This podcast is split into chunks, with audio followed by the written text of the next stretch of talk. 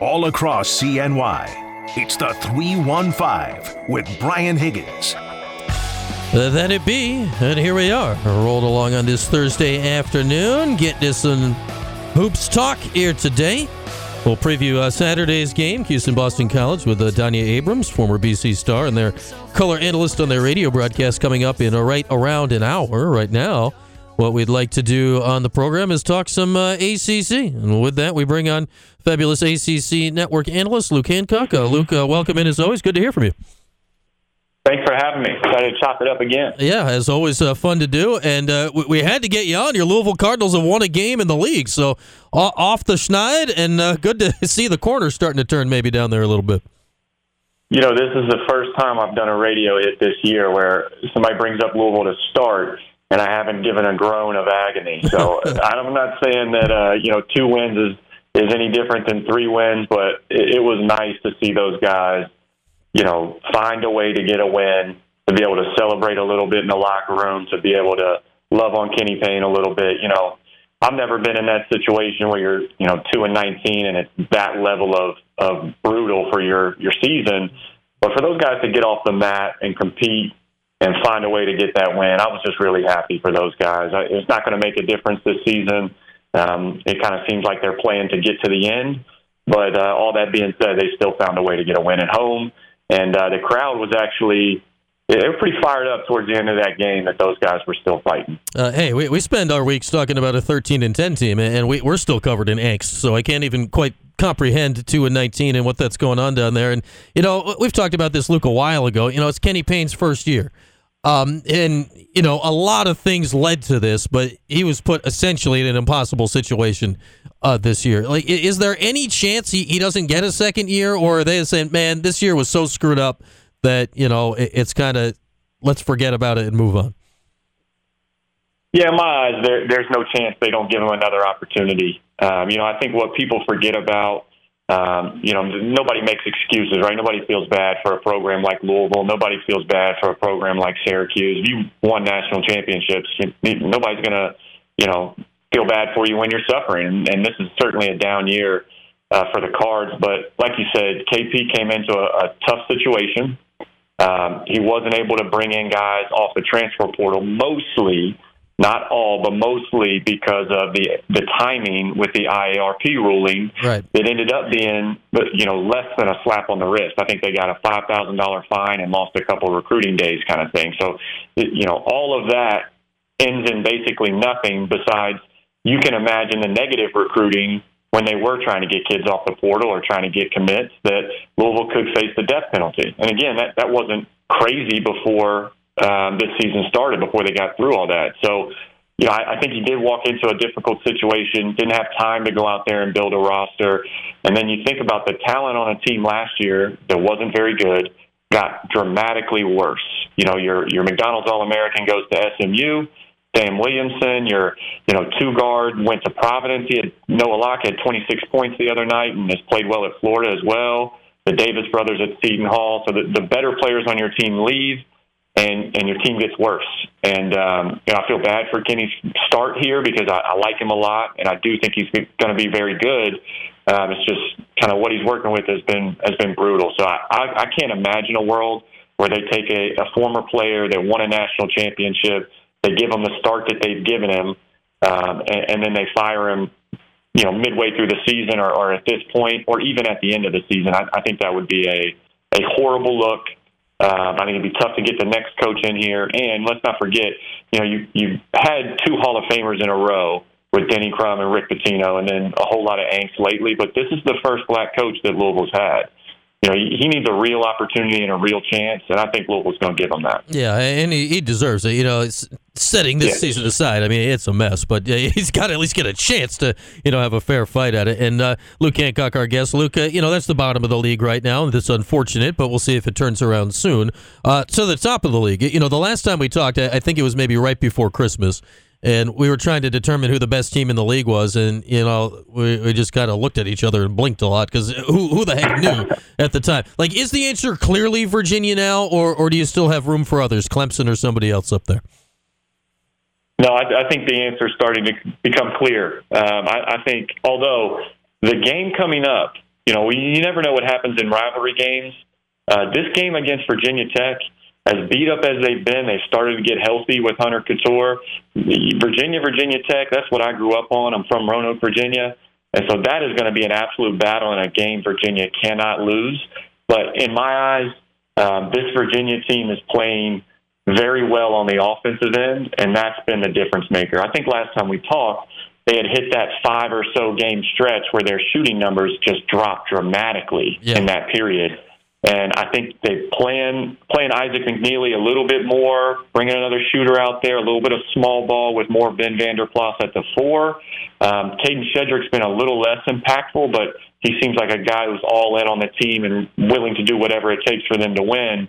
Uh, so he, he seems to embrace that role. But small ball has worked for Virginia. I've been really impressed with them, and I think the way their schedule lines up, long as they get this next one done, it's not that they're without tough matchups, but I think they're going to continue to um, chase down Clemson. And then their last game is against Louisville. The game before that, they play Clemson, and that will be one of the best matchups of the entire season. I guarantee it. Yeah, that's the only meeting between Virginia and Clemson this year. You're right. It's not until February 28th, so it's still a, a long yeah. ways off on this year. And, you know, the Cavs have won seven in a row, so they're, cooking right now.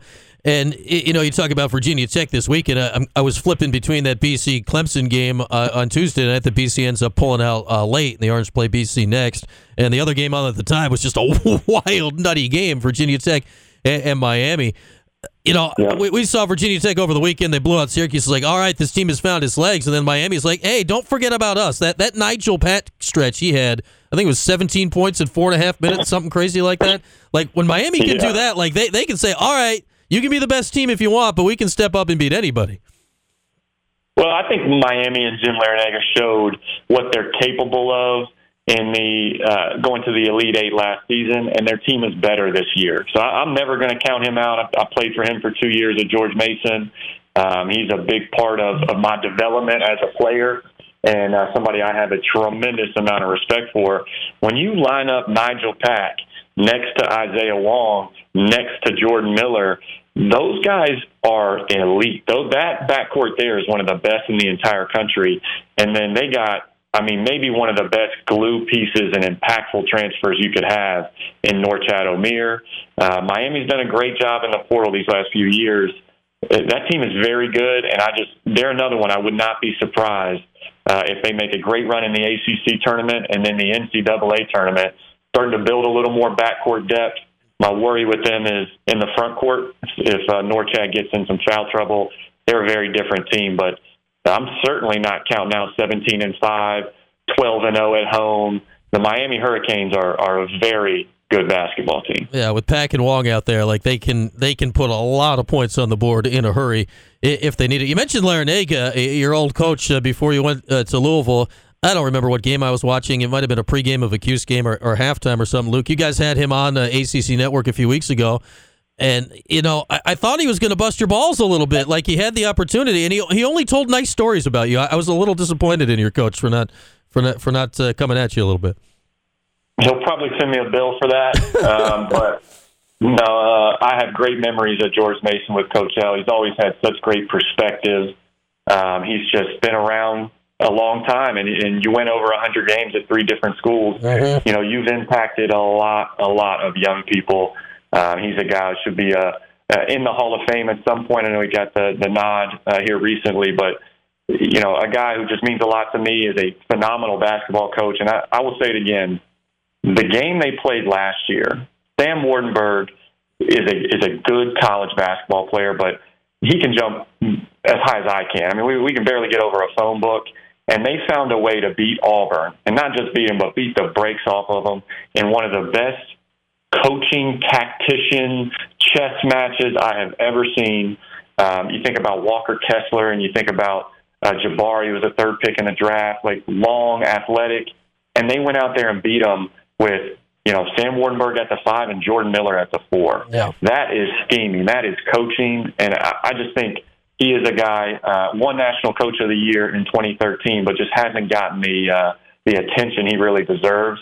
And uh, I, I mean, this team, in my opinion, Miami's right there um, chasing the second spot in the conference or second best team, but they can beat anyone, and they can beat anybody in the country, not just the ACC. Yeah, and uh, heck, uh, the, literally the only thing Larrañaga's not done in his career is win the national championship. He had the Final Four run with uh, Mason Beck back in the day. And, you know, when you got guards like that, we, we know that. You got guards like that, you can win tournament games. So we'll see how that goes. That's how you win in March. That's right. Absolutely. Luke Hancock is our guest, ACC Network analyst. And uh, go figure. Like, I, I know it's getting talked about, but not in the way that it was last year for a lot of reasons. Like, Duke Carolina's on Saturday. And it, it somehow arrived with neither team ranked after the you know the insanity of last year's meetings for you know Coach K and the Final Four and the whole thing. What do you make of Duke Carolina this week? It's two teams that are just slightly off of being what we normally think about. Yeah, that's a good way to put it. Um, I, I think that both these teams are right there. They're right on the cusp. Uh, I know North Carolina lost to Pitt. Um, Duke certainly had their struggles, especially without Jeremy Roach in there. But are we counting these guys out? I mean, for crying out loud, UNC brings four guys back from a team that went on a national championship run or to the game. Uh, and then Duke, with all that young talent, and especially with the injuries that they've had, their depth has really improved because guys are getting more and more and more minutes. Um, this is going to be actually better for me. You know, as a fan, I get to sit back uh, and watch these games and love on these ACC teams, but I get to sit back watching Joel Berry and Carlos Boozer battle it out with the trash talk. And this game is honestly a little better for me because both these teams really need this win. You know, they, this isn't one where that's not that big of a deal. They're both ranked, you know, in the top ten. This is a game they really need to get mm-hmm. a W from. So I, I think this one's going to be just lights out, and I love the matchups when you start to break it down piece by piece. Uh, I'm glad both teams are getting healthier. Yeah, both teams seven and four in the league right now. This is not, you know, it's not nine and two versus eleven and zero oh like it might be in a lot of other years. Uh, all right, Luke, I got to ask you about Syracuse. You know, we we talk about it all day, every day. So you know, it can get a bit myopic when you're this close to it. You, you can't see the forest through the trees. What what is your view of the Orange right now? You know, this, that's one tough team to figure out. I, I got to be honest with you because they've been so close so many times, and I think you probably see a little bit of that frustration come out in some post game press conferences for Jim Boeheim. Uh, but you think about the the losses that they've had, right? Like you've lost to, in conference, you've lost to Pittsburgh. We know how great that team has been has been and played. Uh, Jeff Capel's brought them along so far this season. You lost to Virginia. Nobody's you know shaking their head at that. Miami, they were 17th in the country. UNC, I talked about how Virginia Tech's gotten healthier. They're a different team than they were when they lost six, seven in a row there. And Virginia again you know, they have lost to the top six or seven teams in the conference, talent wise, and, and how good those teams really are. So I expect them to be able to go on a little run down the stretch here, but it's kind of got to happen, right? They got to find a way to get one of those marquee wins. I'm sure it's been frustrating not being able to close out games late. Um, you know, I'm not going to put it on one individual, but it's really tough when everybody is so focused on Joe Girard and then they pack in the paint on everybody else. Um, you know, he's a he's a baller. He's put up great stats through his entire career. Uh, but if they could get Judah Mintz just being a little bit more efficient, maybe knock down a couple shots. I know Taylor's been in there a bunch lately, getting more and more minutes. And then if when I played against Syracuse, the threes and fours were so impactful on that defensive end. They were rim protectors. They they just took up so much space. And on the other end, they were three point flamethrowers, guys like James Southerland and, and CJ Fair. And these guys, whether it's Malik or Chris Bell, they have to be more impactful. And you can tell, you know, I, I don't knock any of these kids that need to take a break. I know how tough it is during the, the college season, but Jim Boeheim was expecting Benny Williams to take a huge jump this year and, and be that guy. And for whatever reason, it just hasn't come to fruition just yet. Uh, no, it has not happened this year. And, you know, we've talked about the Benny situation ad nauseum this week. He was back at practice uh, yesterday. We'll see how that plays out um, this weekend. I, I, fully expect him to play in the game at BC Saturday, but uh, we shall see. Again, who knows, Luke? You know how, how tough it is, right? Like when you're expected to make a leap like that and you don't, like there's a lot on you isn't there as a college athlete to, to make that next step when when you're you know when you're a big time recruit like Benny was. Oh, certainly, certainly. You know, I, I've told this it seems like a million times lately being in Louisville and, and seeing these guys struggle. But you know, when you play for a Syracuse or a Florida State or a Louisville, and you have this down year, you know, it's not like fans are just, oh, that's okay, we'll get them next season. You know, they they get on you, and and the pressure builds. I got booed when I started at U of L my junior year at the beginning of the season because I, I had just come off shoulder surgery, didn't feel quite right yet. I was certainly cleared to play, but I started out, you know, three for thirty or something from three point line, and got booed off the floor. We won a national championship game championship that year. And so I know how tough it is when you're losing games and you're not performing the way you want to. But uh, you know, it's a different environment now. The, the fans and the couch coaches are so much closer to these kids with social media you know, the easy answer is, well, just put your phone down and get away from it.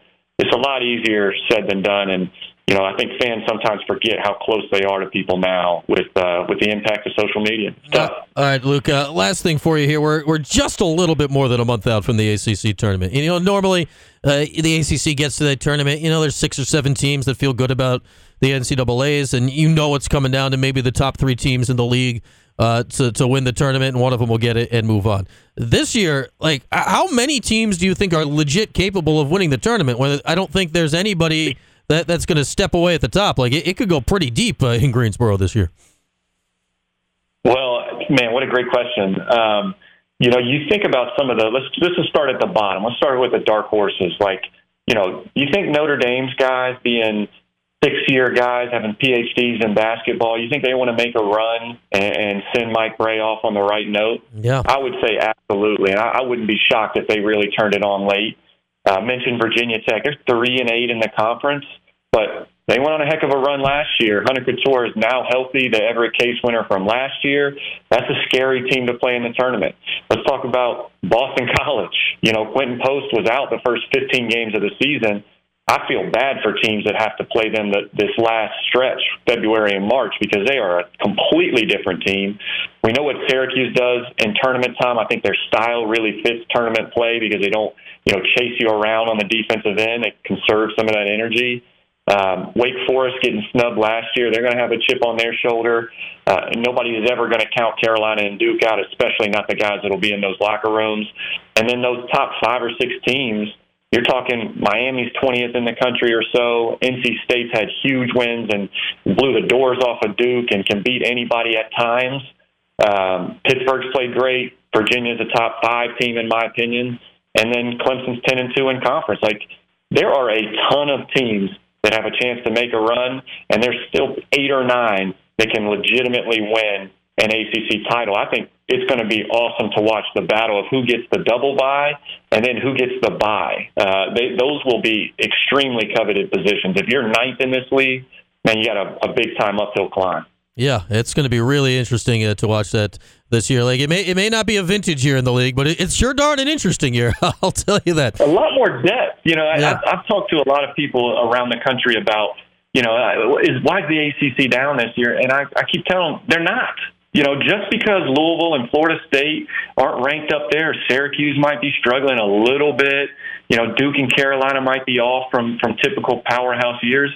That doesn't change that this is a deep league, and I think the fact that you had Clemson and Pitt up at the top, you know, eight games into the conference slate, speaks more to the depth of the conference than it does that hey they're not very good because Virginia can win a national championship, Miami uh, can win a national championship, Duke and North Carolina are that good. And there's several other teams. So I, I think this is a great year for the ACC. I think they should get eight or nine teams in.